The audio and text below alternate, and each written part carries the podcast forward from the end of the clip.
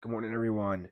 We are in Genesis chapter 42, and we're going to find that Jacob's family is now beginning to starve due to the famine in the land, and he's going to send his sons, 10 of them, minus Benjamin, the youngest, he's going to send 10 of them to Egypt to, to get grain because he hears that there's grain in Egypt.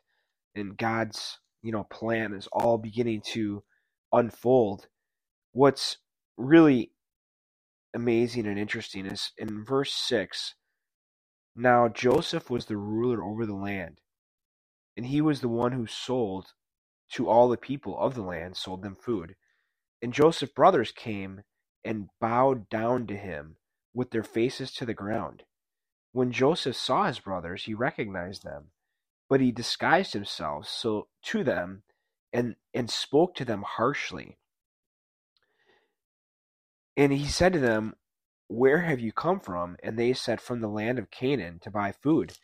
But Joseph had recognized his brothers, although they did not recognize him. Joseph remembered the dreams which he had about them. And isn't that amazing? If you go all the way back to Genesis chapter uh, 36, I believe. No, 37. In back in verse 5 of chapter 37, he says, Then Joseph had a dream, and he told it to his brothers, and they hated him even more.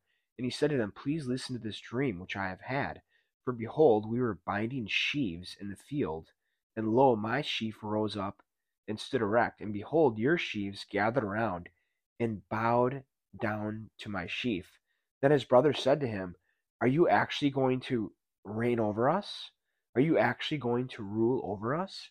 So they hated him even more for his dreams and his words. Isn't it incredible that that dream, which set in motion the abandonment of Joseph by his brothers and eventually becoming a slave in Egypt, actually has now come full circle and come true because his brothers have come and bowed down before him as the ruler of the land because he's the one who's in charge of the food. Now, they don't know what happened to Joseph. They they may think he's dead. They have they they have no idea.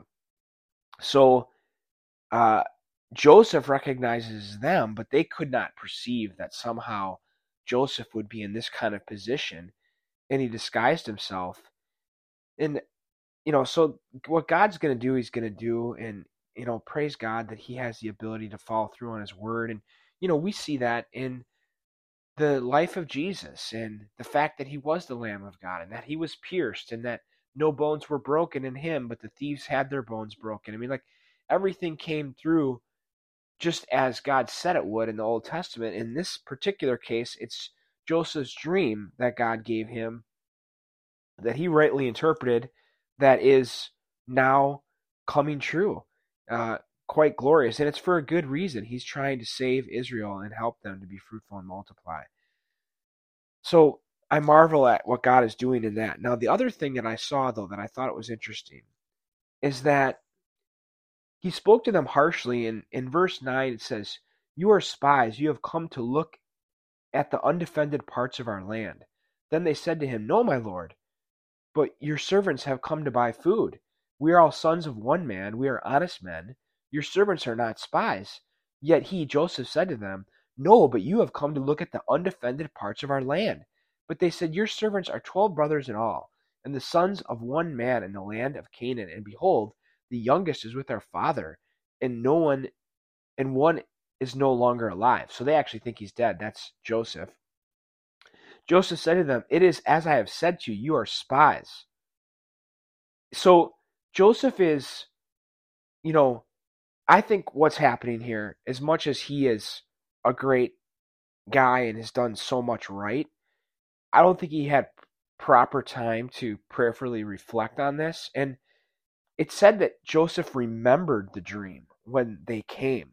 So I don't know if he, you know, I don't think he was in Egypt saying, oh, pretty soon they're going to come, just like my dream said. He remembered the dream when it happened. So he was not I don't think emotionally or spiritually prepared for his brothers to show up. And rightfully so, he still had, you know, some angst in him. Now, he ends up handling this really well in the days and chapters to come, but he had to be hurt to be betrayed by his brothers that way. And it, it appears he still had some emotion, and this may be a little bit of the flesh coming out initially in Joseph. Now, he ends up putting him in jail, and then on the third day he goes to them. Verse 18 Now Joseph said to them on the third day, Do this and live, for I fear God. So now it's as though maybe he's had some time. He doesn't feel like unveiling to them who he is, but he's had some time to process this and perhaps likely for God to minister to him. And he really wants to see his, his youngest brother.